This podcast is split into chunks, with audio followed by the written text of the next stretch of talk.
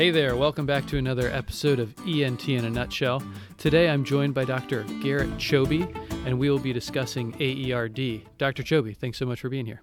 Thanks for having me. It's great to be here.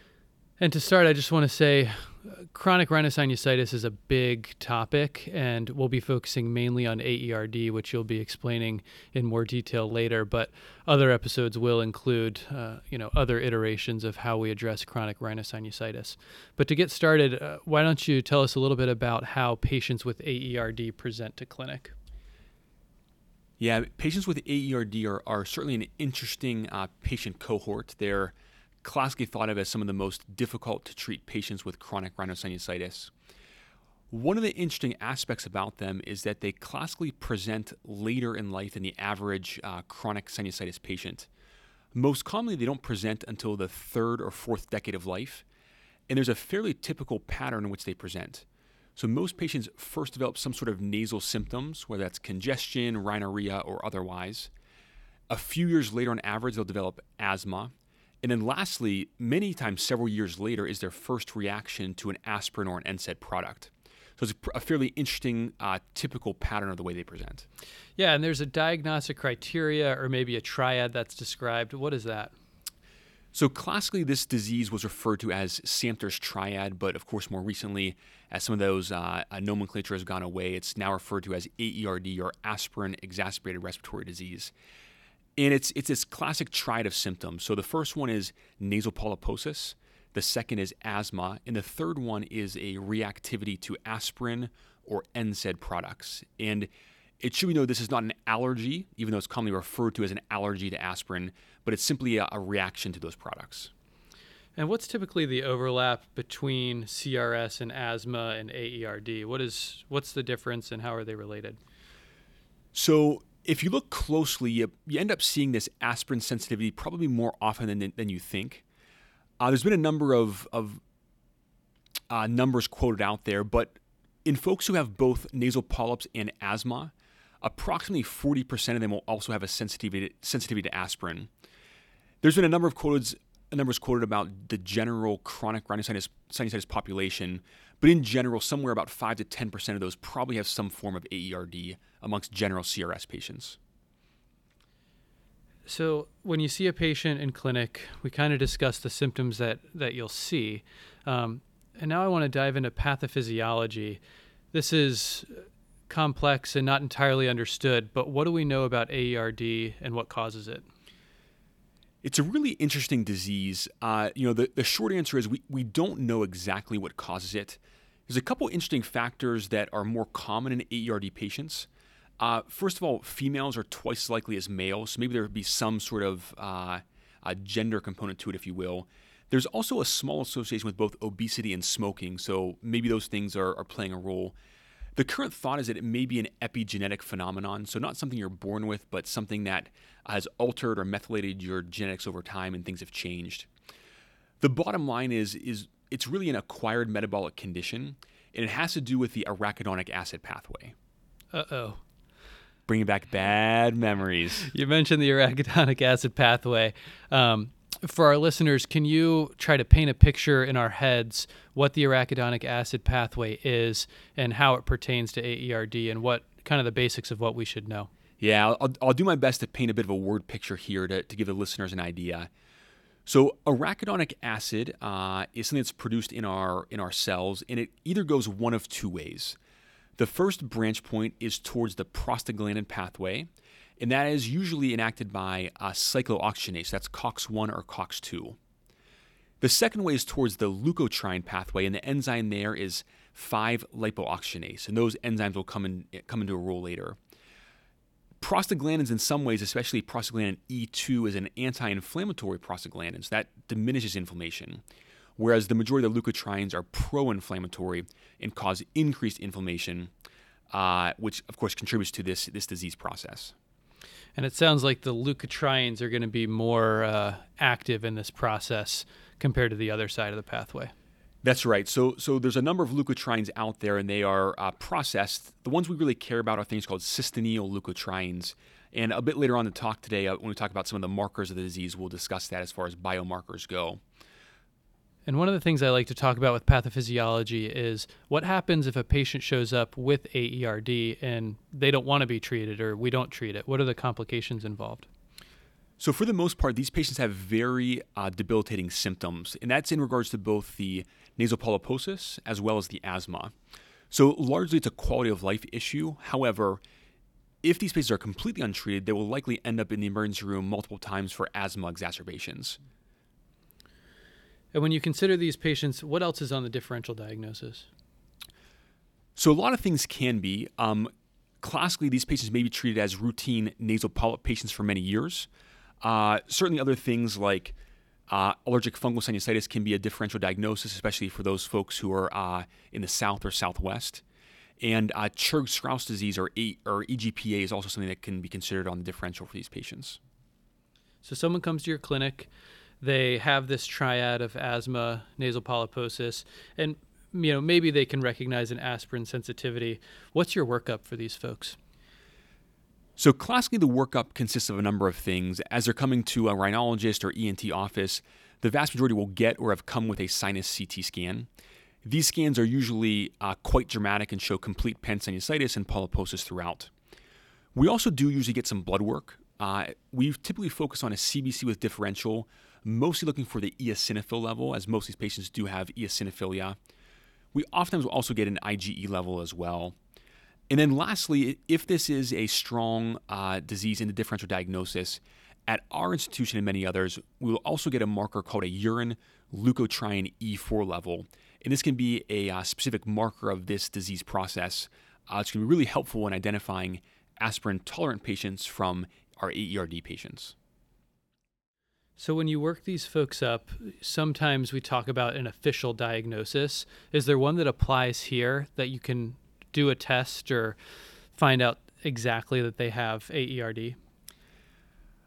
As opposed to many things like rheumatologic diseases where you need things like, you know, three major factors and two minor factors, it's not quite so specific with this disease process.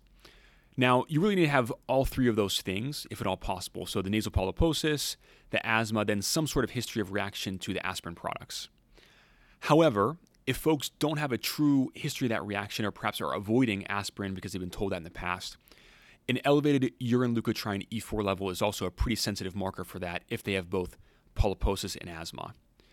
Now, as opposed to classic CRS diagnosis with things like 12 weeks of symptoms and objective findings, it's a little more specific than that. The gold standard has classically been an aspirin challenge, where either a lysine nasal spray or aspirin has been given to the patient and they've been checked for a reaction. We do that less frequently now, unless they're going to undergo a postoperative aspirin desensitization. Mm-hmm. So once you've made this official diagnosis, uh, there are lots of different types of treatments that we'll discuss. But why don't you start with uh, the medical management for these patients? So, the first step in medical management is avoidance of aspirin or NSAID products. Again, specifically, this is the COX1 inhibitors, because when these patients take these medications, all of that arachidonic acid pathway subsequently gets shunted towards the leukotrienes, which is the pro inflammatory thing. So, the first step in medical management is avoidance of aspirin and NSAID products. The second one is topical steroids. A number of options are out there. Simple steroid sprays are probably not the most effective thing for this population, like fluticasone. We like things like uh, budesonide or mometasone added to saline rinses. Oral steroids also play a significant role here and are considered uh, part of appropriate medical management. And then, of course, managing their asthma with things like inhaled corticosteroids are also important for general medical management of the disease. And when you talk about oral steroids, is that ongoing or do you do bursts and tapers every now and then? Many of these patients have been on a number of courses of oral steroids before they come to see you because this is a very refractory disease. We typically will use orals or systemic steroids for short term symptom control. So, a number of versions are out there. We typically do a burst and taper with about 40 milligrams of prednisone over 12 days. But the benefit of this is probably about eight to 10 weeks in total. So it is, it is a short term benefit. Sure. So when we look at options for more long term benefit, we, I imagine, start talking about surgery. How do you decide when to operate, and what's your approach to operative considerations for these patients? So, the vast majority of these patients will end up undergoing endoscopic sinus surgery, and many of them have already undergone many previous surgeries. At least in one study, there's been shown that AERD patients on average undergo 10 times more surgery than a non AERD patient, so it is significant. The goal of surgery in these cases is complete removal of all polyps and complete opening of all sinuses. This is what would be classically big hole surgery, so large antrostomies, complete ethmoidectomies, skeletonizing everything, sphenotomies taken up to the skull base, and then large frontal sinus openings. We do have a low threshold in this population to do advanced frontal sinus procedures like Draf 2B or Draf 3 procedures. I personally don't do those very often as a primary surgical option, but as the majority of these patients are getting uh, revision surgery, we will jump to that pretty quickly in many cases, mostly to allow for more effective delivery of topical therapy. And does surgery do the trick in patients? Is it the final stop for them? In most cases, it's not. You know, as with most CRS patients, surgery is not a cure for them, and that is certainly true with AERD patients. And most patients will also need long term ongoing medical therapy, including topical steroids, as well as some more advanced uh, therapies in many cases. So, after you operate on these patients, open up all the sinuses widely, what is the next step for these patients to try to control this disease? So, for many of these patients, uh, especially those who've undergone multiple previous surgeries and have been shown to have refractory disease, we'll consider one of two options for long term medical management. The first is aspirin desensitization, and the second one is a bit newer, and that's biologic therapy.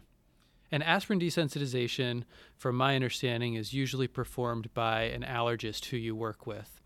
Uh, what does aspirin desensitization look like? It sounds kind of crazy to give aspirin to a patient who has a sensitivity to aspirin. Yeah, it's a, it's a great question. Uh, it's again, it's not an allergy, so it's not the same as giving immunotherapy or allergy shots. But in practicality, we thought about along those lines as well. It's classically done in an ICU setting because you worry about setting these patients into a very bad asthma attack. But in our institution and many others as well, it's now done as a two day long process uh, in the office. We'll typically do this uh, about two to three weeks following uh, their surgery. And they will get initial uh, challenge in the office, usually with a uh, lysine nasal spray, followed by progressive, uh, progressively higher doses of ingested steroids over a two day period until they get to about 650 milligrams BID as their initial desensitization dose. And do they continue that dose long term? In general, that's continued for a long term uh, therapy, lifelong, or something along those lines. However, there are some challenges with long term aspirin therapy, uh, including some side effects that can occur. Tell me more. Most commonly, if there's an issue, it's either due to gastritis, so reflux or gastritis symptoms from high dose aspirin, or in some cases, because they need another surgery or something along those lines, they may have to stop their aspirin therapy. In my patients, if they've been desensitized, I'm willing to operate on a baby aspirin of 81 milligrams and they can quickly be brought back up to speed. But for other surgeries like cranial surgery or, or orthopedic surgery, it may need to be stopped completely, in which case they need a full desensitization later on, which can be a challenge for them. We talked about aspirin desensitization, but it sounded like you were also going to mention another uh, type of medical therapy following surgery. What else is coming down the pipe? So, the, the new kids on the block, if you will, are biologic therapy. And these are really targeted therapies that are uh, evolving our treatment of both polyposis patients as well as AERD patients. The first one's been out there for a while, and that is uh, Zileuton. And that is a 5 lipoxygenase inhibitor. So, it directly works on that leukotriene pathway uh, to inhibit its production along the way. The ones that are newer and have been, uh, been used more and more recently are dupilumab, which is an IL 4 inhibitor, as well as things like mepolizumab, which is an anti IL 5 inhibitor. And these are really targeting mostly the eosinophil pathways in order to minimize uh, their production and their ability to uh, produce inflammation in this state. And what are some of the challenges that come with these new biologic therapies? There are a number of challenges, uh, especially for things like mepolizumab uh, or benralizumab. They're classically indicated uh, mostly for refractory asthma. And there's a lot of hoops to jump through from an insurance standpoint in getting them covered. And it can be quite challenging.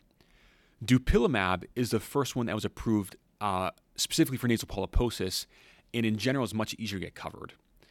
The main challenge is the expense of these drugs. On average, their cost per year is 35 to 40,000 and from all the preliminary data, once the medication is stopped, all symptoms returned. So, as far as we're aware, this would need to be a lifelong medical therapy at a very high uh, uh, medical expense. So, if these patients receive the treatment that is recommended, how do they do from a long term outcome standpoint? So, we found in our patient population, as well as many other centers as well, with good quote unquote big hole surgery, followed by good topical medical therapy like budesonide or mometasone, paired with an aspirin desensitization or a biologic therapy, many of these patients have very good long term outcomes, and that's been shown in multiple studies. Don't get me wrong, it's still a difficult refractory disease to treat, but outcomes seem to be much better with this current regimen than previously published studies. And to be clear, this is a chronic disease, and sometimes that has to be really communicated to patients. Correct. I think many patients, when they think about surgical therapy, especially, think that it's like a knee joint surgery. You know, take out the old joint, put in the new joint, you know, dust off your hands and see again in 20 years. It's important to communicate well with patients that this is a surgery, for instance, is a treatment tool in an ongoing paradigm of treatment for their chronic, long-term, long-standing disease process. I'll do a summary here in a sec, but is there anything else that you think is worth adding or anything we didn't talk about?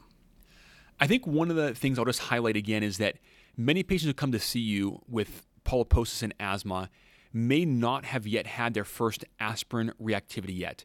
So even if you ask them that question, they may say, I haven't taken aspirin in a while or I haven't had a reaction to it it does not necessarily rule out this disease process. I think it's important to consider uh, that you may benefit from getting an, a urine leukotriene level in these patients, and that can be really helpful. And counseling them as well that they may get a reaction later on as their disease develops is also important. And one thing that we didn't talk about is is there a specific level of urine leukotriene at which you become more concerned that they do have AERD? So, in general, at our institution and many others, uh, there's a specific assay that we use.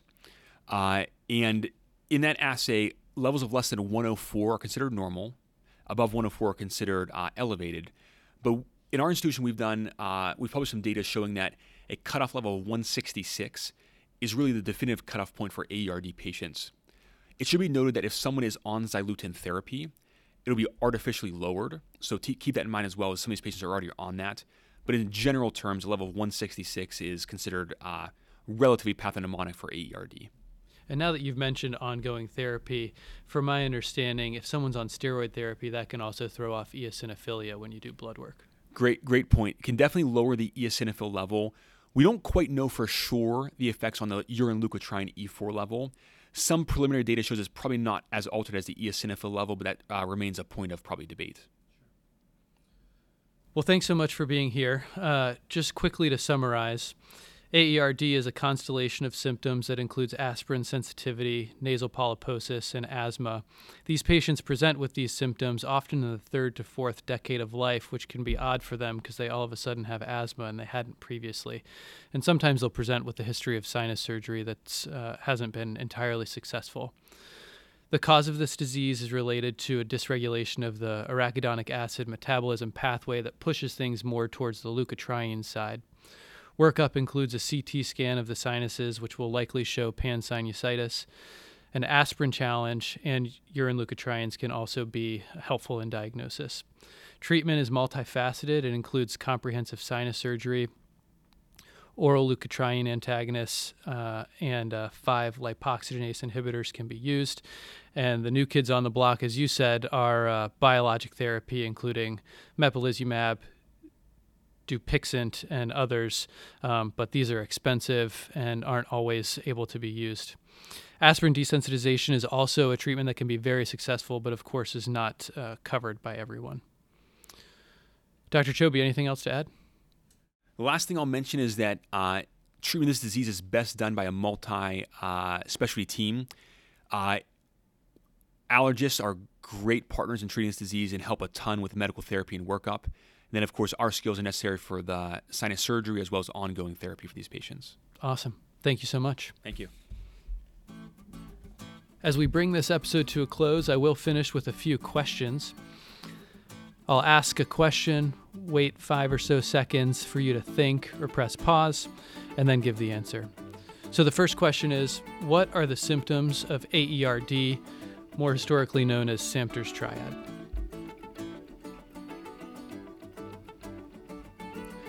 These three symptoms that we see in patients with AERD are asthma, nasal polyposis, and aspirin sensitivity. Next question What is typically used as an elevated urine leukotriene level for patients with AERD?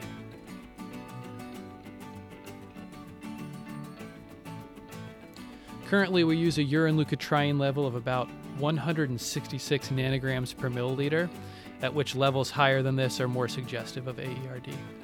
And finally, what are the medical treatments for AERD and how do they work? We're looking for five of them.